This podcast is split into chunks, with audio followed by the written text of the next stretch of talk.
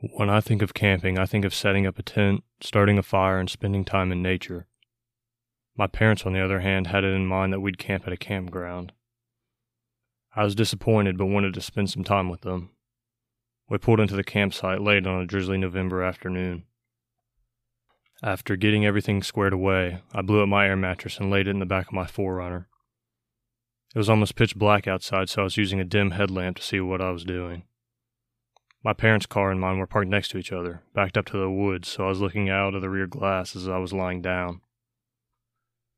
I fell asleep pretty quickly that night. After all, we had driven several hours to get to the spot. That night, I woke up to the sound of footsteps right outside my car. We were by the bathrooms, though, so I ignored it. I fell back asleep and awoke the next morning to my dad making breakfast. While we ate, I asked my parents if it was them making all the noise last night, or if they had even heard it, and they both looked at me confused. They said they didn't wake up at all last night to either make or hear a noise.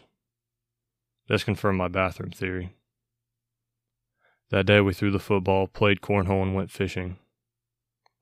While walking down to the water, me and my dad passed a man and a woman who looked like they had been living in the woods for decades. They each were missing teeth and had wrinkly, pale faces with sunken eyes, almost like an old vampire.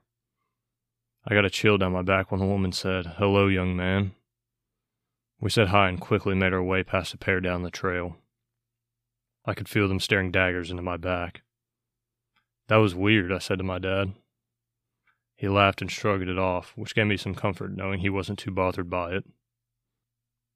We made it back to our cars right at sundown, and there we were again, packing up our gear in the dark. Once we got everything packed up, my parents crawled into their car to go to sleep, but I walked down the grass hill a few feet towards the woods to use the bathroom. I could have used the building, but this felt more like camping. Just then I heard a twig snap in the direction of the tree line. I shined my headlamp in the direction of the noise and was horrified when I saw the outline of two people standing behind some brush in the woods. I ran back to the car and banged on the glass to get my dad. He jumped up and ran down to where I was and shined his high powered spotlight into the trees, but there was no one there. He was mildly irritated as he walked back to the car and crawled into bed.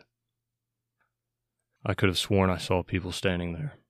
I crawled into my car and shut the back, locking it as I lay down. I fell asleep quickly again.